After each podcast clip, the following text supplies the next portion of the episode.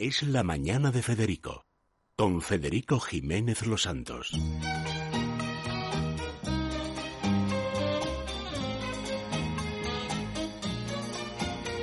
Retiens la nuit pour nous deux jusqu'à la fin du monde.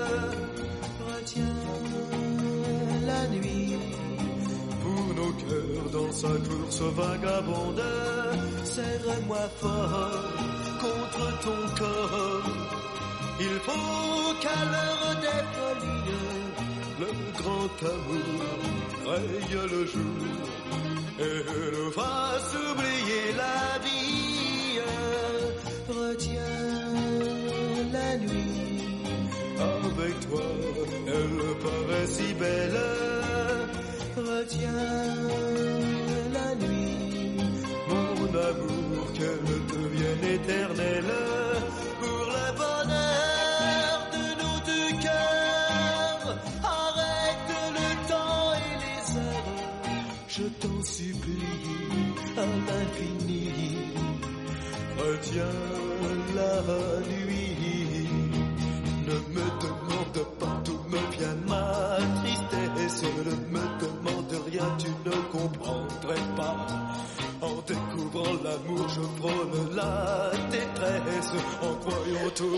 Bueno, Isabela Muñoz nos trae el nuevo número de Telva. Isabela, bienvenida. Hola, ¿qué tal? Y además es redactora jefe de Telva y tiene, bueno, Qué maravilla que llegan los lunares Los con lo que me gustan a mí los lunares. Soy muy adicta, y a la efectivamente. reina. Sí, a también, también. Le sientan muy bien. Que le, le, le pega muy bien. Porque Y viene además con el especial Belleza, que es verdad que no- cada cuánto lo publicáis, pero es la Biblia de la belleza, es lo que hay que leer, Cada además de escuchar a Teresa de la Cierva. Bueno, dos Dos veces al año. Dos veces al año, sí, sí, porque sí, es, es duro, además, me imagino, Es aunar aquí todas las, las tendencias. Isabel ha entrevistado al chef del Elíseo, nada menos. No, yo no, ¿eh? Eh, una Bueno, pero te has encargado muy de cerca de todos los trámites relacionados con esa información y, y cómo se os ha ocurrido, además, fíjate, porque Pues al chef de la Moncloa no sé yo si me comprometería. imposible llegar al chef de la No, Moncloa. no, eh, No, hay que hablar con Iván. ¿Es más fácil el del Elíseo hay que que el de la hablar Moncloa? con Iván. Yo creo porque... que sí. No sé, igual, igual eh, se puede. Yo la verdad es que no lo he intentado. Sí, sí, pero... perdona, yo lo he conocido en tiempos de Aznar, o sea, Sí. existe. Hay un cocinero, existe, sí, porque sí, además sí, hay comidas que son semipúblicas, semiprivadas, pero a veces invitas a la Moncloa, que es un sitio horroroso, Sí. pero claro, no vas a ir al Palacio Real, no vas a abrir las cocinas para invitar al, no sé, al Gran Duque de Luxemburgo. Entonces sí que existe. Sí, Lo que pasa es que, es que tiene que, a- a, digamos, allanarse a los gustos del inquilino. Ya. Eh, por ejemplo, en el caso de, de Aznar, lo único que, que puso era vino y tal, que le gustaba un tipo de vino, el Portos habitualmente y tal, Ribera del Duero, y luego el postre que era helado de café. El Protos. Eh, el, el protos, perdón, que he dicho Portos, he dicho, no, Protos, el Protos. Eh, y, y de postre le encantaba el helado de café de Häagen-Dazs, pero el problema es que, claro, no vas a poner una marca. Claro. Es igual. Te volcaban la cosa, te hacían unas Ah, bolas. claro, y delante- claro, claro, oye, claro. ¿qué, qué, qué helado Delante tan de- bueno Claro. Ah, durante tiempo, hasta que al final Lo hacen aquí. descubrí que era Häagen-Dazs. Claro, ¿cómo no va a ser Lo bueno? hacen aquí. Claro, porque además te lo servían, oye, muy, Claro, muy bien. precioso. Claro. Nada, nada. Pero efectivamente, y es un chef que tiene que estar al que le- que Claro, esté. es difícil hay, amoldarse. Sí. Sí, sí, saberlo. Ahí lo, lo que no sé es, es que son como más inaccesibles, ¿no? Sí, bueno, y que es que en Francia cualquiera que sabe hacer una ensalada ya es medio ministro. Hombre, pero este es muy importante. ¿eh? Bueno, Además- además- costar mucho llegar a. Y no a tienen ser, la eh, misma envergadura. Todos los que han ido pasando por el Elíseo no son iguales físicamente, porque Sarkozy tenía una estupenda planta.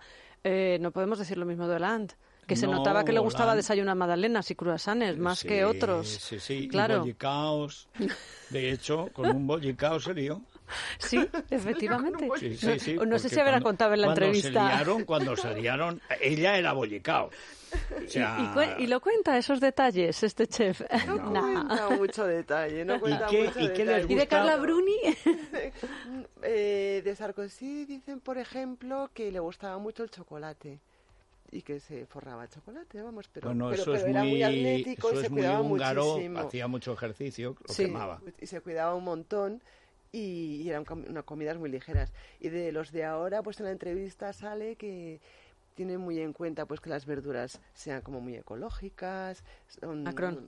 Sí. Macron y Brigitte. Brigitte, que es la que la, La que chef manda, del sí, Eliseo Brigitte. Sí. Hacen la compra pues en el típico mercado de proximidad, que todos los productos están como avalados, unos, busca mucho la frescura, pues hace sándwiches los domingos como Con, cualquier con un lado. o sea, fragmento de apio y Sí. dos, eh, bueno, estas cosas.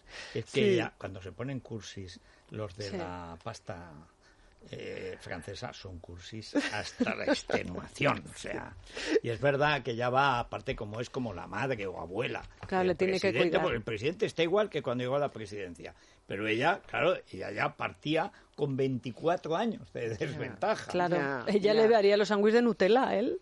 Claro, a ver si engordaba, pero no engorda. Y ella, pues con un trozo de apio. O sea, Sí, pero hay que reconocer que está estupenda, ¿eh? Que- ella, sí. ella está estupenda si te gustan las máscaras con unas eh, piernas flaquísimas y unas minifaldas que a partir de los 60. Está muy delgada. Sí, ¿Y qué destacas entonces tú de esa, de esa entrevista, ver. de esa visita al Palacio del Elíseo, a las Bueno, cocinas? primero la complicación que tuvo la periodista, porque además coincidió con toda la huelga que está asolando Francia y entonces eh, hasta que llegó a las puertas del Elíseo, vamos, creía que no llegaba. Y luego ella pensaba que le iban a llevar por todos los salones y para nada, ¿sabes? O sea, Llegaron directamente. Y luego la jefa de prensa estaba muy pendiente, vamos, no la dejaba ir sola a ningún lado, ni, ni a cuarto de baño. Y luego él dice que es muy mm, avasallador, pero que es encantador, el chef, que es encantador, eh, Guillo- Guillaume, no sé cómo se llama, Guillaume, Guillaume eh, Gómez. Gómez. Sí, Guillaume porque Gómez. desciende de españoles él. Claro, por eso cocina también. Y lo- sí, Tiene todo. claro, por supuesto. y luego llama la atención. Ah, y hay otra cosa, como es español no era tantas salsas. Eso a Brigitte supongo que no le gusta mucho, porque la- las salsas en que han inundado los franceses, las Sí. que han inundado siempre los platos, Sí. te cuento de caza y estas cosas, Sí, eh, claro. tanta mantequilla y tal, no puedes mantener una dieta. Es cierto, lo de la eh, mantequilla, tal. claro. Ella que es medio vegana, pues en cambio la cocina española, que sí es más mediterránea, Sí. eh, y además las salsas, las justitas. Sí, le- hombre, y la cocina más. española utiliza más aceite de oliva Claro. que Claro, la francesa era todo natas, mantequillas, que son riquísimas, pero Sí, pero Sí. hay amar dos dedos, ¿eh? sí, O sea, sí, es que- sí, sí. En fin. ¿Qué te ha llamado la atención, Isabela? Pues me ha llamado la atención, bueno, eso, luego hay un detalle muy, muy curioso, eh, se hace una comparación entre él y Batel, que es el cocinero de, de Fourquet, eh, la famosa película que hizo Gerard Depardieu. Entonces es curioso porque eh, una vez que dio un banquete Gómez, para, mm, pues no sé quién iba, un ministro extranjero o el típico banquete de Estado, un periodista captó una conversación entre una asistente, pues no sé, era una secretaria de Estado, con una ministra que le decía que qué asco de cena, que era décollage, en francés, que es como asquerosa. Eh, sí, sí. Y entonces se publicó y tal, y entonces él presentó su dimisión porque le parecía como Una horrible, afrenta, una es afrenta español, horrible. hombre. Incluso la... Es la- que de Gelas es casi vomitivo. O sea, Sí, de Gelas es... sí. Hombre, en estas cenas es difícil eh, satisfacer a todo el público, sobre No, y todo que muchas además veces. los gustos son muy distintos. Sí. en Claro. Francia, en Sí. España, y encima a lo mejor venía el tío de Bélgica. Sí. Y vete tú a saber. Sí. Sí. Y entonces eh, no aceptó las excusas de, de la ministra, presentó su dimisión, pero el presidente le dijo que no, que le confirmaba como chef y siguió al frente de las cocinas. Luego duerme tres horas y media, cuatro horas y media al día, que es una barbaridad. Eh, poco, echa la vamos. Aquí pone que solo duerme ese... Bueno, eso duermo yo también, pero Ah, he hecho la siesta. Bueno, Pero por alguna razón.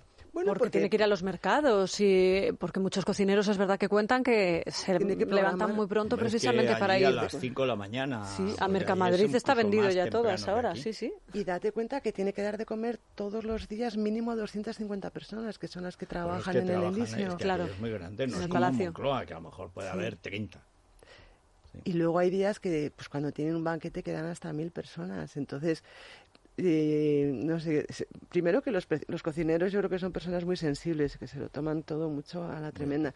Y organizar tantos menús y... mm, Más intentar luego, quedar bien. los que tengan intolerancias, dietas y tal, que es un No, y religiones, porque muchas de estas cenas que se hacen efectivamente para agasajar a invitados concretos, Sí. no puedes eh, eh, incumplir el kosher, no puedes a lo mejor poner cordero, un montón cerdo, de... Sí, claro. No, antes de cada cena hacen una investigación, si es un visitante extranjero, sobre las costumbres, lo que le te lo gusta. adelantan. Sí, lo que Ya no les gusta. Porque la reina Sofía, que es ahora ya medio vegana total, Sí. Siempre había cosas que no comía. Pero Sí. eh, Zarzuela, por lo menos en tiempos de Sabino, anunciaba, pero dos meses antes, ¿eh? Sí, que sí. la reina no iba a comer carne. Que la reina no iba a tomar esto. Y ya Sí. lo sabían. Los lo malo es que te lo claro. digan la víspera. Claro. Claro. Luego él, él- él pertenece a una asociación internacional de cocineros y entonces que está también muy en contacto con, con otros chefs internacionales que, que, que- que saben un poco por dónde ir en cada banquete, cómo hacer las cosas y no, pero ese es muy muy curioso. Luego también eh, en, el reportaje se cuenta pues las costumbres de, de los presidentes que han pasado por el Elíseo, Sí. que si uno era pues más pijo, otro como eh, metió la Nouvelle Cuisine, como fue Giscard d'Estaing, cuando Sí, llegó Siempre tan cursi. Gran enemigo de España. Eh, de hecho, la única vez que tuvo humor Martín Villa, cuando España es el primer paso de entrada en la Unión Europea, entonces dice, bueno, pues eh, tengo que dar una buena noticia y es que España ya está dentro del área, lo que luego se llama espacio Schengen, que es frontera común con Europa, y una mala noticia, que es que Giscard d'Estaing ya puede entrar libremente por España. Eso dijo. Eso dijo. Era verdad, fue una rata miserable siempre. Pero luego, y Hollande, que se, eh, Hollande creo que se puso, pero bien, ¿no? O sea, que eh, echó de todo allí, ¿no? Sí. Sí, sí, sí. ¿Y qué es lo que le gustaba? Pues ahora mismo no me acuerdo lo que le gustaba a Alan, pero sí que era que le gustaba muchísimo comer, no sé, eh, creo que eran Ah, platos ¿ves? con- Las salsas. las salsas. Las salsas. Bien sí, de es que en la mojar pan. salsa y el pan, claro, Ya, si sí, es que lo de siempre. Ah, Es y muy el queso. Sí. Que también eso es muy Sí, es muy francés. y Sí, tal. sí, bueno, sí. pues yo creo que hay que comprar el número de verdad de la revista Telva de este mes de enero, que ya está, de este mes de febrero, quiero decir que ya está en los kioscos y que incluye el especial de belleza, Federico.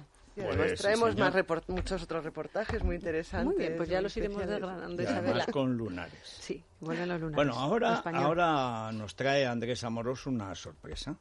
Porque aquí hay muchísimo fan de Stephen Es King. cierto. Yo no, porque a mí lo del terror me da miedo. y como me da miedo, nunca veo nada y tal, tal. Y yo por eso no he entrado en Stephen King. Pero voy a tener que leerlo porque todo el mundo dice que escribe muy bien. Y encima, alguien que escribe un libro sobre cómo escribir, Sí. oye, ya merece un respeto. Por supuesto no, y Stephen King cuenta con todos nuestros respetos. Yo hubo una época que me leía absolutamente todo. Ahora ya pues estoy un poco en otra No pomada. miedo, No tiene miedo. a Yo no Pero puedo, no no, puedo con no. el Y miedo. algunos me han dado miedo y lo he contado, ¿eh? En el caso de It, yo iba en el metro leyendo y Que tenía que cerrar es el libro. mejor- que es quizá su mejor libro. Yo tenía que cerrar el libro. Cerrar la novela ¿Te porque no podía. pasar tanto Por miedo? supuesto que me Sí. compensa. Uy, hay gente que es claro que sí. Gracias, Isabela. Es la mañana. Es radio.